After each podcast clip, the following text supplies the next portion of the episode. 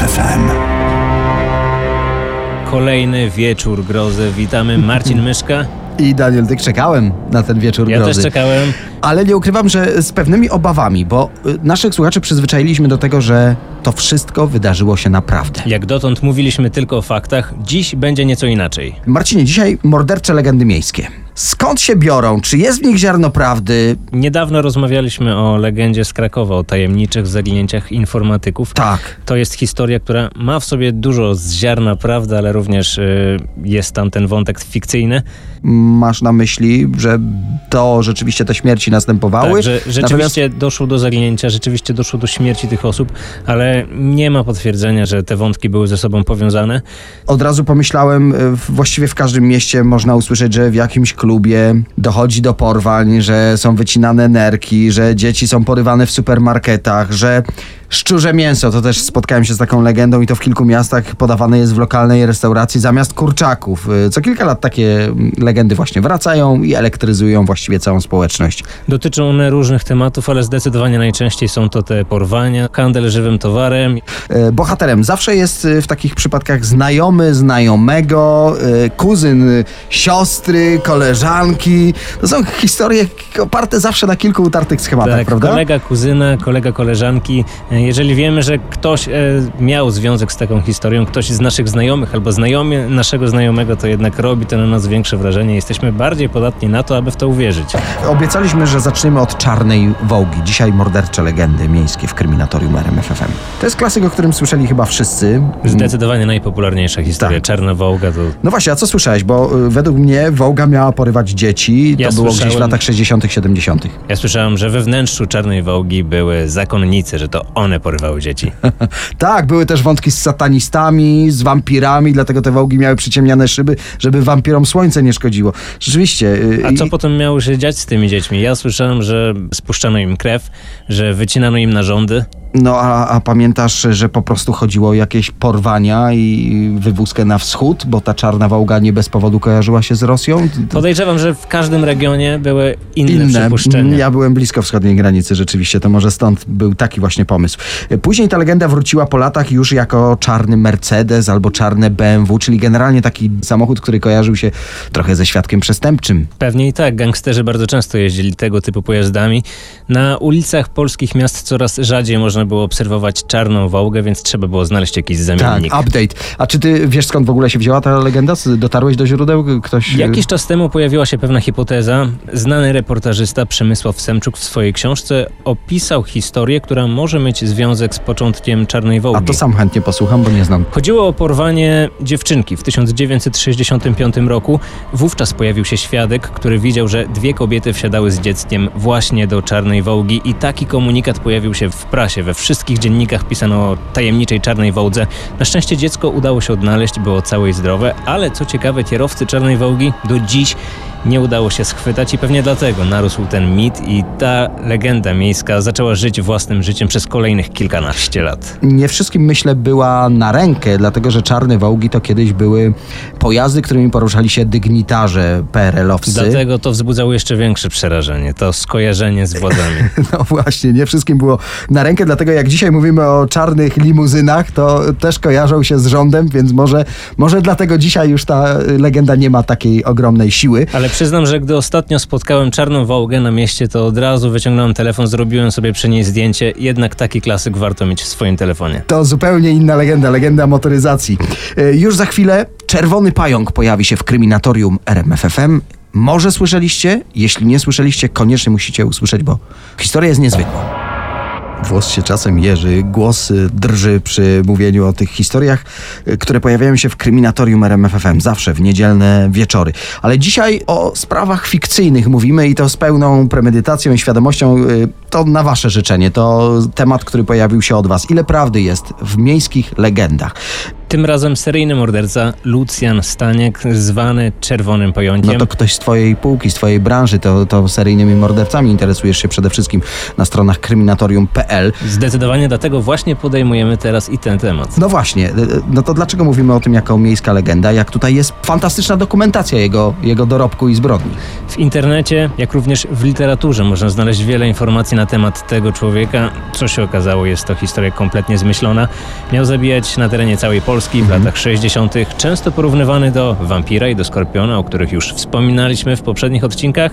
Na szczęście jest to tylko wytwór wyobraźni. No ale poczekaj, bo z, z tego, co, co wyczytałem o Lucjanie Staniaku, miał zamordować 20 kobiet i przyznał się jedynie do sześciu morderstw. To, to brzmi jak akta sprawy. Tak, te liczby robią wrażenie, tym bardziej, że w takich fachowej literaturze, która jest związana z tematem, naukowcy, którzy opisują seryjnych morderców, również opisywali Lucjana Staniaka. Co więcej, zwracali uwagę na takie szczegóły jak ofiary, dokładne imię, dokładny wiek, dokładny sposób zamordowania. Naprawdę to wszystko jest w aktach? Ciała.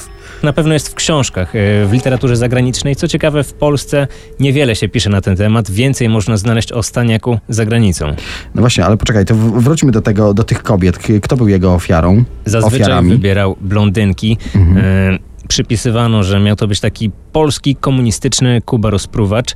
Miał wysyłać również do milicji listy, w których opisywał swoje zbrodnie, a także opowiadał o tym, co zamierza zrobić, jakich kolejnych ataków e, zamierza dokonać. Właśnie stąd wziął się jego pseudonim. Z tych listów podobno miał używać czerwonego atramentu, a cały jego charakter pisma miał przypominać pajęczą sieć. Dlatego pseudonim Czerwony Pająk. Ja myślałem, że to dlatego, że atakował e, w święta państwowe i w ten sposób mówiło się, że kpi w jakiś sposób z władzy i tak mhm. właśnie komunistycznie potraktowano jego pseudonim, że właśnie Czerwony. Dobrze dobrze kombinujesz, to również mogło mieć na to wpływ. Rzeczywiście Lucjan Staniek zazwyczaj polował w czasie tych świąt narodowych, jak również Mówisz, ogólnie. jakby naprawdę istniał, ale dobra, pójdźmy tym tropem. To w takim razie jak wpadł?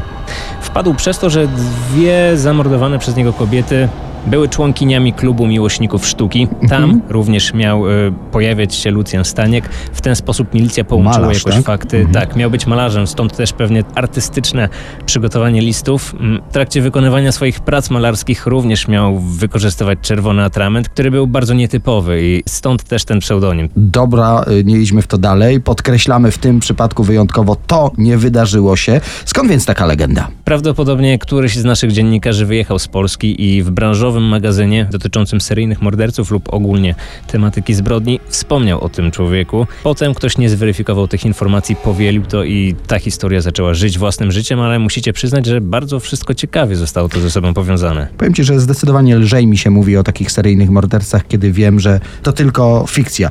Za chwilę, a propos morderstw, podobno śmierć ściąga ludziom buty. Podobno. Słyszeliście o tym? Zaraz przyjrzymy się temu przypadkowi. Kryminatorium w RMF FM, dzisiaj miejskie legendy i tym razem pytanie, czy to prawda, że śmierć ściąga ludziom buty? Brzmi to naprawdę przerażająco i zastanawiająco. Trafiłem na ten temat już wiele lat temu i od tego czasu wciąż zastanawiam się, jak to jest z tymi butami. No właśnie, bo ty przeglądasz wiele zdjęć z różnego rodzaju y, miejsc zbrodni, przestępstw, wypadków także. No i tam, jak mi mówiłeś przed chwilą poza anteną, no, no to jest naprawdę szokujący szczegół. Tak, można to zaobserwować zdecydowanie. Myślę, że nawet wy, gdy przyjrzycie się bliżej tym fotografiom, to gdzieś tam w okolicy leży obuwie i no to jest niezwykle zastanawiające, tym bardziej, że potwierdzają to również ratownicy medyczni, jak również osoby, które są bezpośrednio na miejscu zdarzenia. Tak, słyszałem o tym, że jak podjeżdżają i widzą, że leży ciało, to od razu pojawia leży się obok. przypuszczenie, że tak. najprawdopodobniej ofiara nie żyje śmierć ściąga ludziom buty. Możemy Dlaczego powiedzieć to robi, nawet o kilku przykładach, które można znaleźć zarówno w internecie, jak i w opowieściach znajomych. E, ja mam tutaj na myśli przykład, e, w którym doszło do śmierci żołnierza. Ten mężczyzna miał na sobie wysokie żołnierskie buty. Każdy z nas na pewno wie, jak wygląda takie mm. obuwie. I to obuwie również spadło. Jeżeli chodzi o klapki czy pantofle, możemy to sobie wytłumaczyć, że takie buty spadają, ale jeżeli chodzi o wysokie, sznurowane obuwie, to jest bardzo dziwne. Ale teraz jak o tym powiedziałeś, to od razu mi się przypomniały historie trochę z mojej branży i, moich kolegów, y, mam wielu motocyklistów wśród znajomych i też opowiada się historię właśnie niestety z wypadków. To jest No coś, co mm, trzeba mieć e, gdzieś z tyłu głowy za każdym razem, gdy wsiada się na motocykl. Ale w momencie śmierci podobno motocyklistom spadają nawet te właśnie bardzo wysokie buty, często zapinane na, na stalowe klamry. Teoretycznie no, łatwiej byłoby naprawdę stracić kończynę niż takiego buta ściągnąć, a jednak one leżą gdzieś z dala od motocykla. Mnie przypomina się również inny przykład. Chodzi o samobójstwo młodego chłopaka, który rzucił się pod pociąg. On również tu, tym razem nie miał żołnierskiego obuwia, ale miał wysokie, solidne glany. One również spadły e, z jego nóg i to potwierdziły osoby, które pracują na kolei. Ja czytałem kiedyś o tragicznej w skutkach panice ludzi w Bagdadzie. To jest przykład z zagranicy, ale pewnie można by to odnieść y, do wielu krajów świata. Tej historii nie znam, to chętnie posłucham. Tak, prawie tysiąc osób zginęło w wyniku wybuchu paniki, w większości kobiety, dzieci i niemal wszystkim właśnie w niewytłumaczalny sposób y, pospadały buty z nóg. Na to zwrócili uwagę reporterzy telewizyjni, którzy tę tragedię relacjonowali. I świat obiegły zdjęcia właśnie sterty ludzkich butów najróżniejszych rodzajów, fasonów, wiązanych, niewiązanych, które leżały obok ciał. Tym bardziej dziwne, bo Jak jeżeli stało? chodzi o przypadek jednej osoby, to w jakimś sensie można to sobie tłumaczyć, ale jeżeli mowa tu o kilkuset osobach, których buty spadły im z nóg w tym samym czasie, to jest no, szczególnie tajemnicze. Miejskie legendy zbrodnicze. Mamy nadzieję, że to przede wszystkim i wyłącznie tylko legendy, chociaż często niestety oparte na prawdzie. I teraz właśnie o porwanych dzieciach z zachodniopomorskiego. No właśnie, oparte na faktach, bo takie zaginięcia naprawdę się zdarzają. Tak, rzeczywiście to są fakty. Będziemy mówić za chwilę o zaginięciach, które rzeczywiście miały miejsce, także te sprawy wciąż nie są wyjaśnione. Ale teoria spiskowa jest taka, że wszystkie zaginięcia, o których za chwilę opowiemy, mają wspólny mianownik, że jest seryjny morderca, który porywa dzieci na tym regionie, a przynajmniej był tam pod koniec lat 90. Nie wiem, czy dobrze słyszałem, ale w województwie zachodniopomorskim podobno regularnie w ciągu roku znikało czterech chłopców. Trochę pomieszałeś. Yy, Sprawa wyglądała tak, że w ciągu roku zaginęło. Jednego? Tak, Mhm. w ciągu jednego roku na tym terenie zaginęło czterech chłopców. Oczywiście mógł być to zbieg okoliczności, ale pojawiła się także hipoteza, która sugerowała, że na tym obszarze grasował seryjny morderca, jakiś porywacz, który trafił na tych nastolatków. No ale w takim razie rzeczywiście umysł ludzki szuka jakichś schematów. Y, Przyjrzyjmy się poszczególnym y, przypadkom. Y, 98 rok. Tak, czyli pierwsze zaginięcie to 15-letni chłopiec. Yy, Do zaginięcia doszło w miejscowości Łobec. Janek wyszedł ze znajomymi nad rzekę, tam pili alkohol, później jego znajomi poszli na imprezę, Janek został tam sam. Podobno był pod dużym wpływem alkoholu, stąd pojawiła się najprawdopodobniej hipoteza, że wpadł do rzeki, która była tuż obok. Było to tym bardziej prawdopodobne, że obok znaleziono jego ubranie, złożone dokładnie w kostkę. Czy przez ten swój stan chciał w jakiś sposób się odświeżyć? A może ktoś chciał to tylko upozorować? Taka hipoteza również się pojawiała, tym bardziej, że psy tropiące, które zostały ściągnięte na to miejsce, doprowadziły śledczych do drogi. Tak jakby chłopiec wsiadł do jakiegoś pojazdu. Kolejny przypadek to Stare Drawsko. Kolejny rok, czyli 99, zaledwie 50 kilometrów dalej. Również niewielka miejscowość, można tam dojechać w mniej niż godzinę. Do zaginięcia doszło niemalże dokładnie rok później, również w marcu i również w okolicy jeziora, więc śledczy od razu założyli, że dziecko tym razem również wpadło do wody. Pojawił się również świadek, który sugerował, że chłopiec wsiadł do samochodu. No Nie i tu od razu udało pojazdu. się połączyć podobny motyw sprzed roku. Dokładnie, Więc rozumiem, ale- że tak y, powstała ta legenda. Ale na tę teorię w, udało się wpaść dopiero wiele, wiele lat później. To nie było tak, że od razu pojawiły się hipotezy, że coś może łączyć te zdarzenia. Zobaczcie, teraz jest o wiele prościej. Mamy wszędzie monitoring, można łatwo zweryfikować, czy w danym miejscu wydarzyło się to, co mówi świadek. Mhm. Kiedyś tego nie było. No i w tym samym właściwie miesiącu zaginęło dwóch kolejnych chłopców. Tak, uciekli z ośrodka wychowawczego, w którym przebywali. Takie sytuacje wcześniej często się zdarzały. Chłopcy uciekali do swoich rodzin, tym razem uciekli i do domu nie dojechali. Mówi się o tym, że najprawdopodobniej ktoś wziął ich na stopa i niestety nie wyszli z tego cało. Podobieństwa między tymi zaginięciami czterech chłopców są, czyli w ciągu roku, zawsze w marcu, podobny wiek, 14-15 lat, no i niewielka odległość to jest właściwie ten sam obszar. No i to, to rodzi oczywiście pomysł, że jest to jakaś seria. Według mnie to nie może być przypadek. Wydaje mi się, że to nie jest tylko zbieg okoliczności i za zaginięciem tych czterech chłopców odpowiedzialna jest jedna osoba albo szajka porywaczy, przemytników, cokolwiek. Czyli może to nie być jedynie miejska legenda. Możliwe, że kiedyś uda nam się znaleźć dodatkowe informacje, że policja w jakiś sposób trafi na nowy trop i te sprawy zostaną rozwiązane. Niby kryminatorium w RMFFM, niby z twórcą najbardziej zbrodniczego podcastu w y, polskim internecie się spotykamy z Marcinem Myszką, a ja tu zacznę teraz rysować piękne krajobrazy. Wakacje zobowiązują, posłuchajcie. Kolumbia Brytyjska, najdalej wysunięta na zachód prowincja Kanady.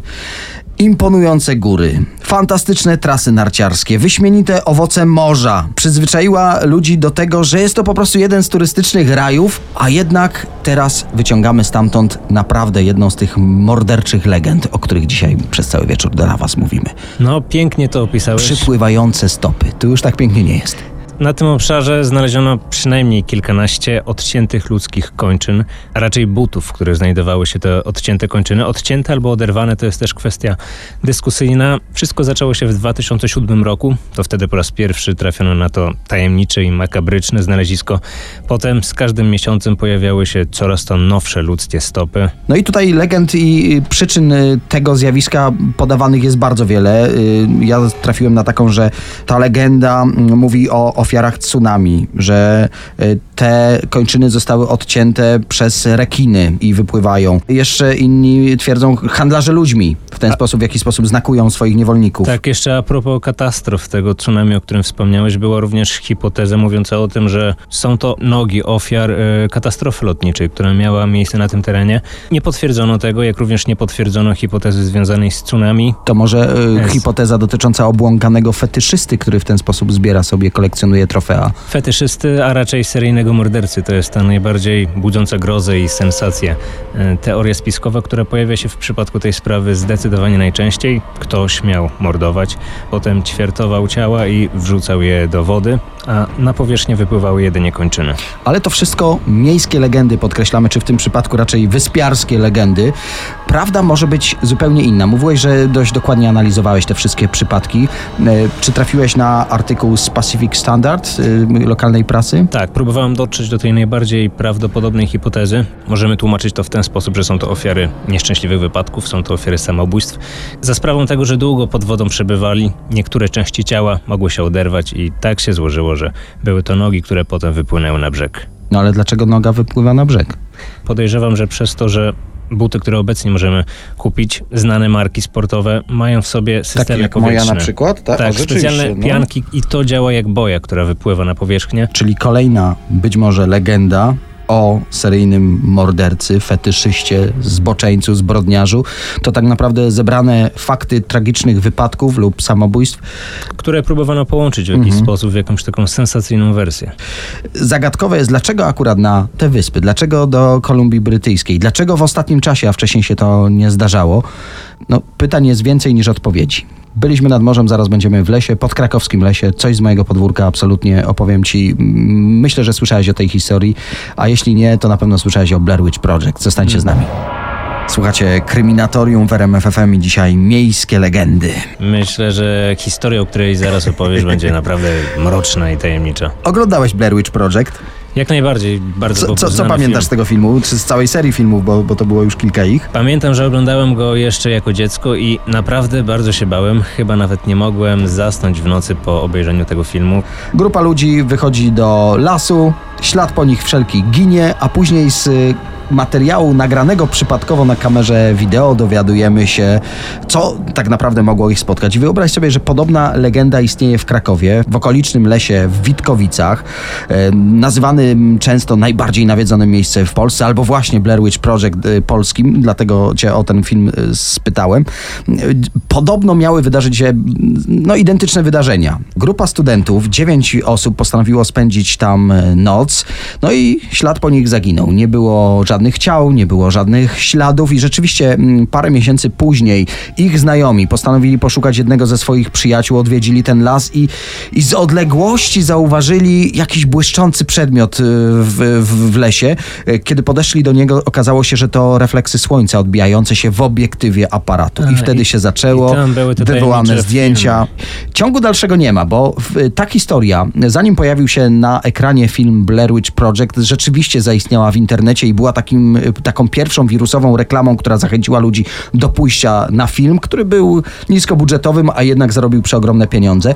Tutaj y, nie mamy żadnego filmu. Nie wiem, dlaczego ktoś coś takiego zrobił i czy ta historia naprawdę wydarzyła się, czy została tylko wymyślona podczas jednej ze studenckich biesiad. Na pewno bardzo często pojawia się wzmianka na ten temat w mediach. Ja przyznam, że wiele razy widzowie i słuchacze proponowali mi realizację jakiegoś materiału na ten temat, ale zazwyczaj bagatelizowałem tę sprawę, zakładając, że jest to tylko teoria spiskowa, jednak wolę bazować na tych rzeczywistych informacjach. Możliwe, że powinienem się temu przyjrzeć nieco bliżej. Zachęcam, dlatego że być może wtedy okaże się, że ta miejska legenda jest po prostu prawdą. Ale skoro Że siedzisz w temacie, może spróbujemy odkryć jakieś nowe fakty razem. Wiesz co, no tutaj tych faktów y, poza tym, co powiedziałem, więcej nie ma. Generalnie tą historię opowiada się sobie przy okazji każdego Halloween, tutaj przynajmniej w Krakowie. No i y, jedną z nowości, którą usłyszałem całkiem niedawno, że istnieje jakieś pradawne y, słowiańskie bóstwo, które mogło żądać ofiary i skorzystało właśnie z tego, że studenci tam byli być może nieostrożni, znaleźli się w nieodpowiednim miejscu, w nieodpowiednim czasie. Co ciekawe, y, no nie zgłoszono masowego zaginięcia dziewięciu studentów, więc to, To, jest chyba... najlepszy dowód na to, że jest to tylko fikcyjna opowieść, ale Tak jest. niewątpliwie te motywy, o których wspomniałeś, wzbudzają przerażenie i tym razem nie chodzi o seryjnego mordercę, ale najprawdopodobniej mowa tu była o jakiejś sekcie. Czyli trochę jednak już sprawą się zainteresowałeś. Czekam aż zgłębisz się sprawę. Może do niej wrócimy w kolejnym kryminatorium RMFFM. Kryminatorium w RMFFM.